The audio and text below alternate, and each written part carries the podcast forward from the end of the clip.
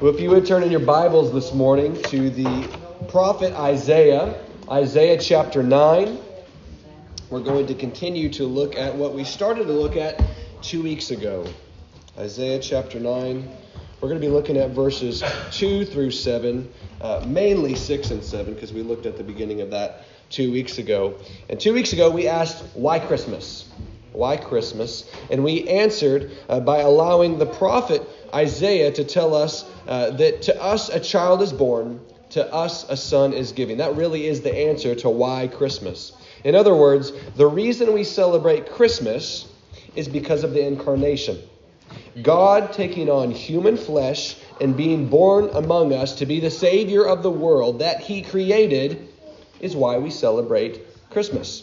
And this week, I want to continue to look at these incarnational implications of Christ's coming. He took on human flesh, the incarnation. What does that actually mean? Well, Christmas means yes, we should have an increased joy. We looked at that, looked at that last uh, last time. Uh, feasting at the light, dispersing the darkness, yes, and our Savior removing the burden of sin from the world. But what does that actually look like practically? Like, what does that look like in your life? What does that look like in our society? Are there any cultural implications to Jesus coming in the flesh? Is the incarnation only significant around December or even just on one day of December? What does it mean for the rest of the year? What impact does the incarnation really have on the world? Well, we're going to answer that again by looking back to Isaiah chapter 9 to see the prophesied Christmas miracle and what that means for us. Isaiah 9, we're going to read verses 2 through 7 this morning. These are the words of God. And as such, let's give attention to them. Isaiah writes The people who walked in darkness have seen a great light. Those who dwelt in a land of deep darkness, on them light has shone. You have multiplied the nation, you have increased its joy. They rejoice before you as with joy at the harvest, as they are glad when they divide the spoil. For the yoke of his burden and the staff of his shoulder, the rod of his oppressor, you have broken as on the day of Midian. Every boot of the trampling warrior in battle tumult, and every garment rolled in blood will be burned as fuel for the fire. For to us a child is born, to us a son is given, and the government shall be upon his shoulder. And his name shall be called Wonderful Counselor, Mighty God, Everlasting Father Prince of Peace. Of the increase of his government and of peace there will be no end.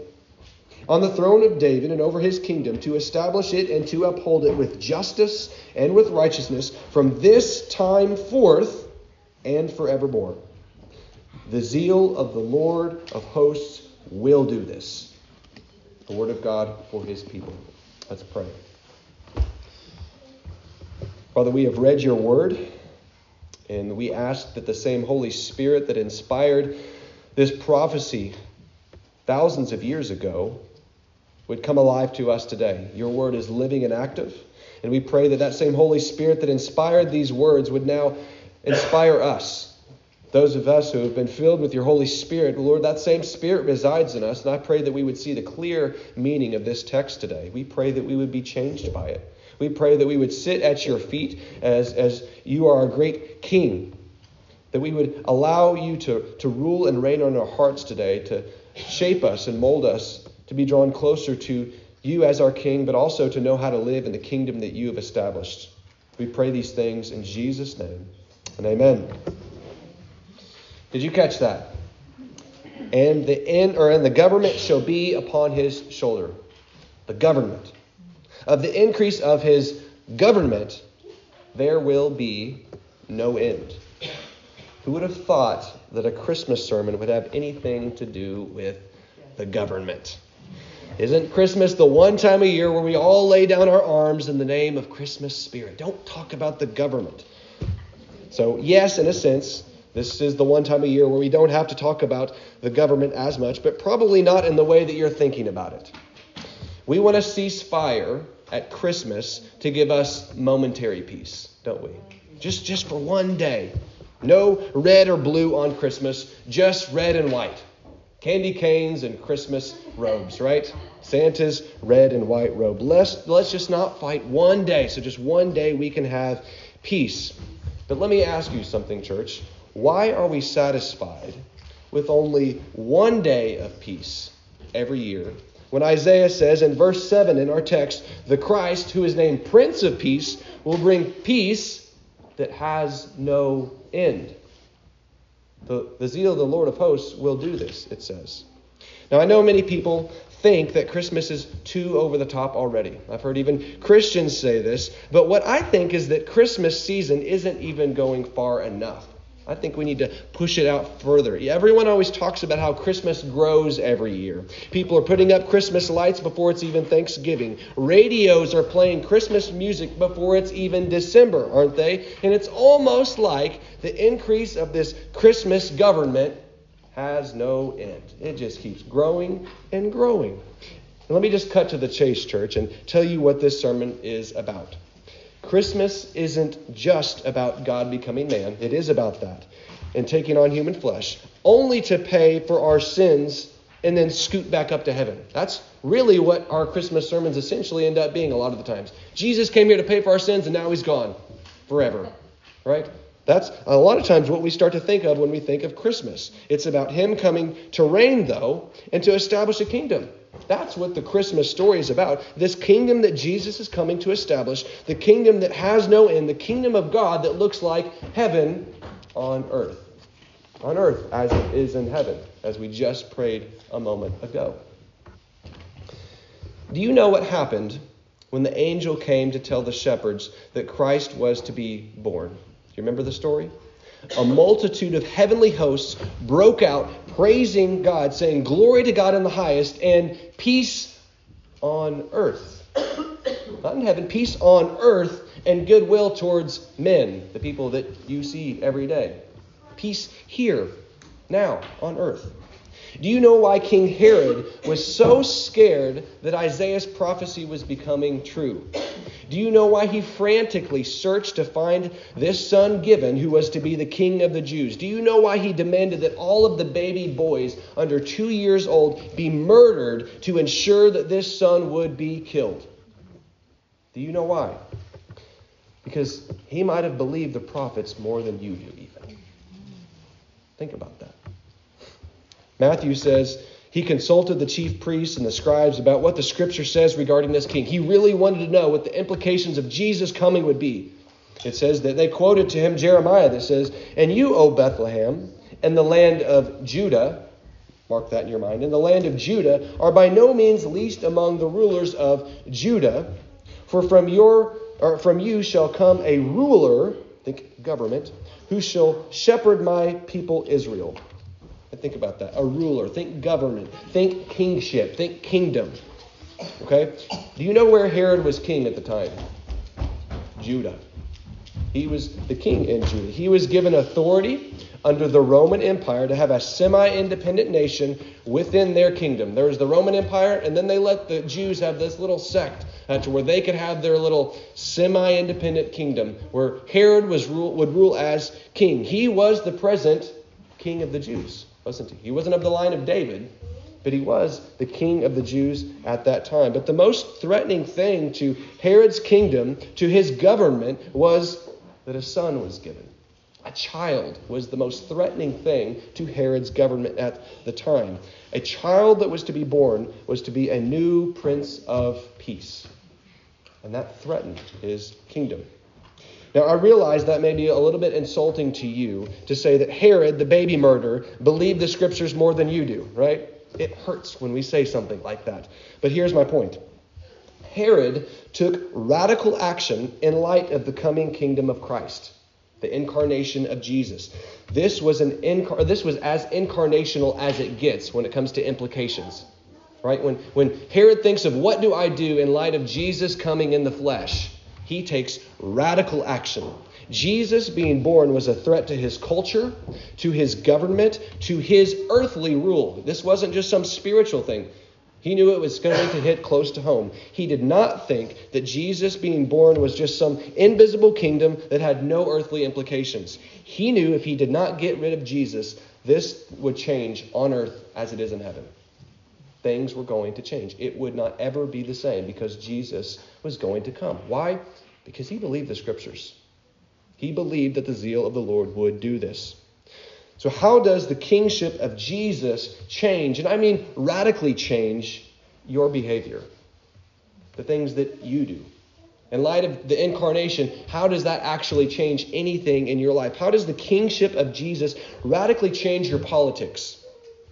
Who your allegiances are to, your, your, your views on government in the world, the way that government works in light of Jesus being king. Does Jesus being king make any difference to you in your life at all?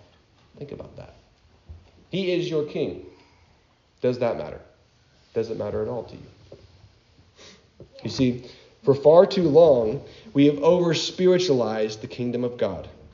It's the same Gnostic heresies about the material world that have led us uh, to this apathy regarding the world we live in, where we just don't really care. We just kind of want to get out of here, don't we? We want to live our lives and then maybe Jesus will just zip us out of here one day. We don't believe the Lord will actually answer our prayer, Thy kingdom come, Thy will be done on earth as it is in heaven.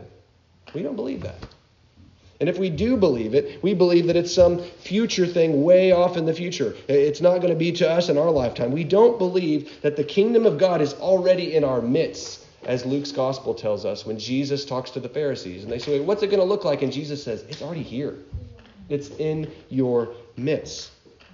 We don't believe the parables that tell us uh, that it starts out like a mustard seed, really, really small in ways that you almost can't even notice and grows larger and larger and gets bigger and bigger. We don't believe the prophet Isaiah in verse 7 when he says, From this time forth, referring to the child being born, referring to the son giving, from this time forth and forevermore. We don't really believe that very often, do we? We think we do, we say we do, but does it actually make any difference in our lives? When it says from this time forth and forevermore, it's talking about the birth of Jesus onward. From that time forth and forevermore, Jesus will increase his government as our king. The kingdom has already come, and for some reason, modern theologians have changed their theology uh, after the world wars as if they were the definitive proof that the kingdom hasn't come. We've had these big wars, so it can't be true. But think about this. Even in the blood filled trenches where the uniforms were soaked in red, there was a Christmas truce. Think about that. Think about that. The world, the entire world was at war, and the only thing that brought them peace, albeit for a day, was that the true Prince of Peace was king. And he was able to bring a stop to it. Where they could say, you know what? All this aside, we're going to stop and remember our true king. Think about that. What if we had a bigger view of the kingship of Jesus? What would it look like?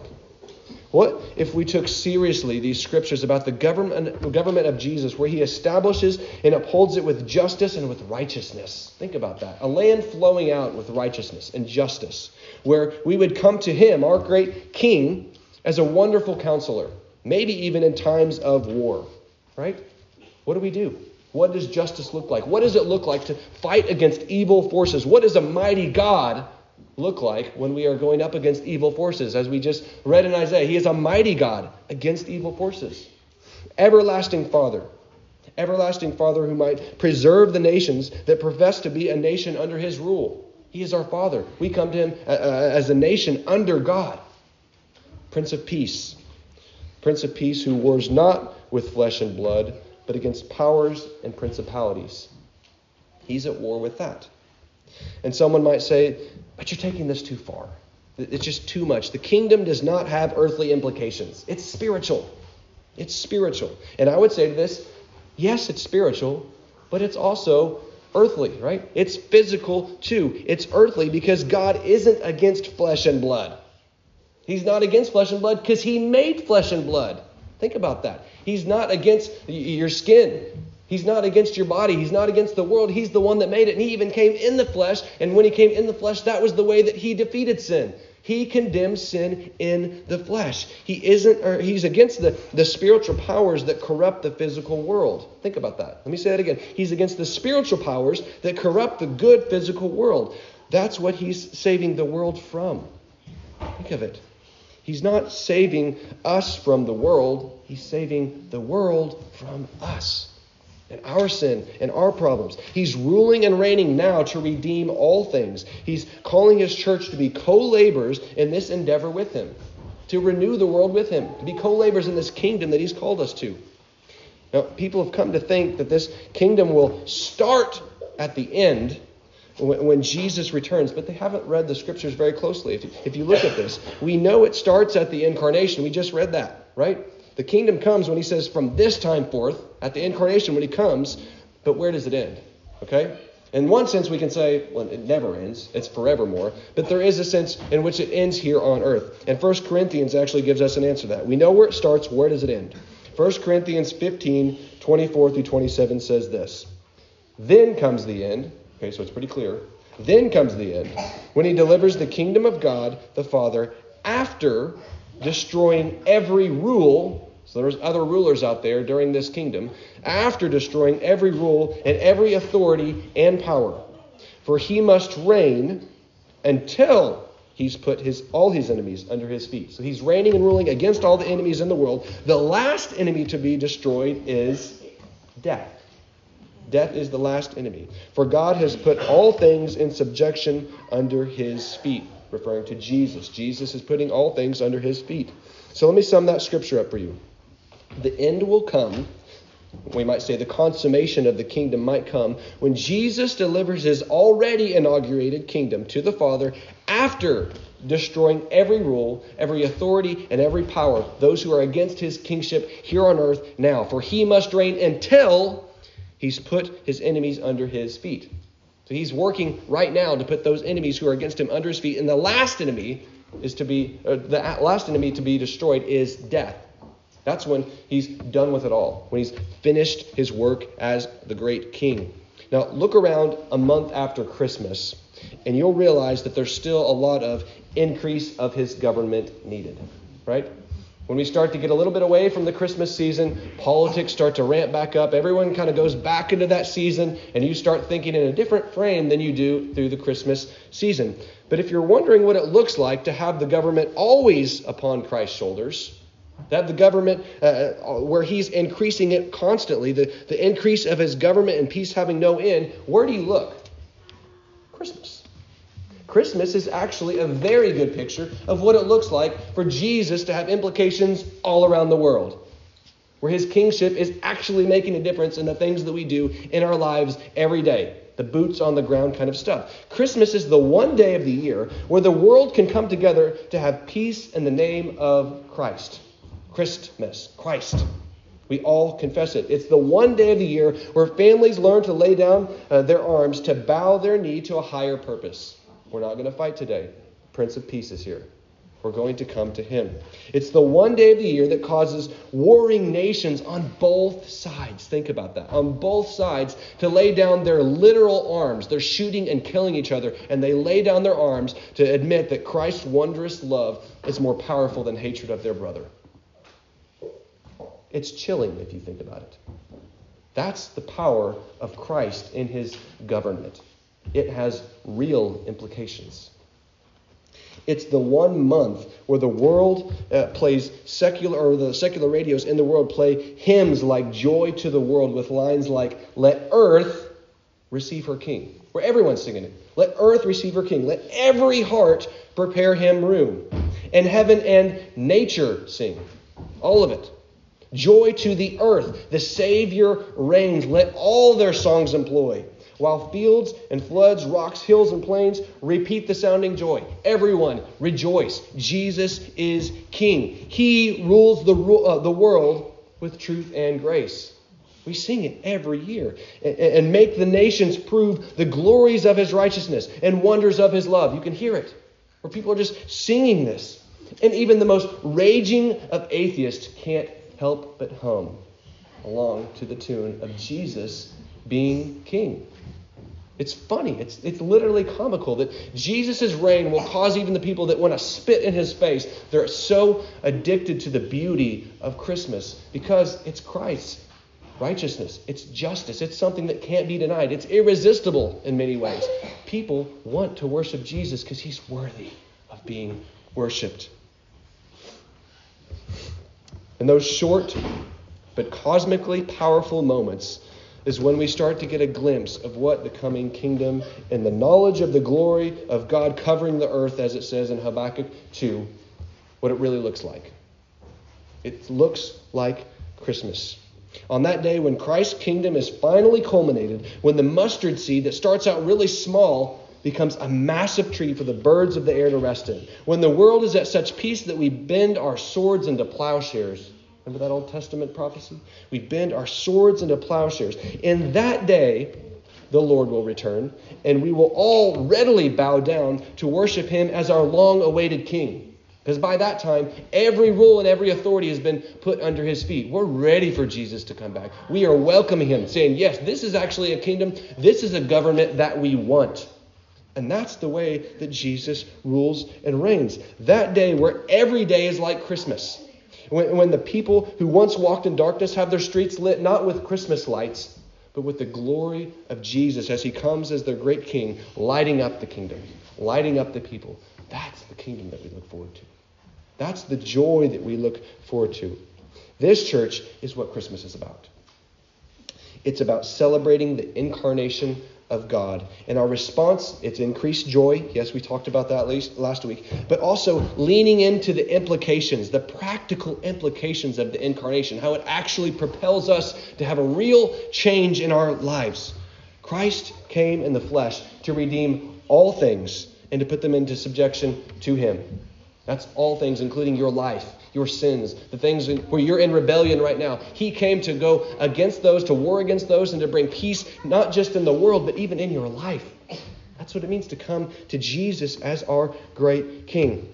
So, our response uh, to this is living faithful lives in His kingdom like every day is Christmas. That's, that's really the way that we should respond to Jesus being King. What if we were filled with the same Spirit that causes all these things in the middle of June. Think about that. When it's hot outside, when everyone's fighting in July, and everything's just, uh, we're aggravated. What if we were filled with that same spirit then to actually live like we do in Christmas? What if we actually believed that the zeal of the Lord would do this, as it says in verse 7? Because he says he's going to do it. It's not a matter of whether or not he's going to do it, it's whether or not we're going to believe that he is going to do it. And that will actually have a change in our own lives. What if we really changed our behavior like Herod only in subjection to Jesus instead of rebellion? Where we had those tangible, incarnational, practical implications to the incarnation, but it wasn't against Jesus where we're trying to kill him, but where we're bowing our knee to him where we're ready to welcome this king, where we're coming to adore him, coming to worship him as our king Uh, as our king. What if Christmas spirit isn't just an empty phrase and is actually just referring to the Holy Spirit? Think about that.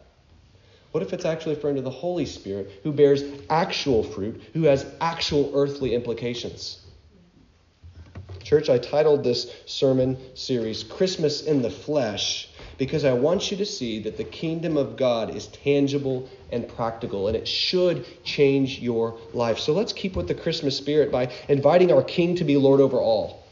Not just our theology, not just our minds, but our actions, the way that we live before a holy God, over our homes, over our culture, over our church, over our nation, all things being brought into subjection to our great King, Jesus. Amen? Let's pray. Father, we are a people who need a king. We need to be ruled.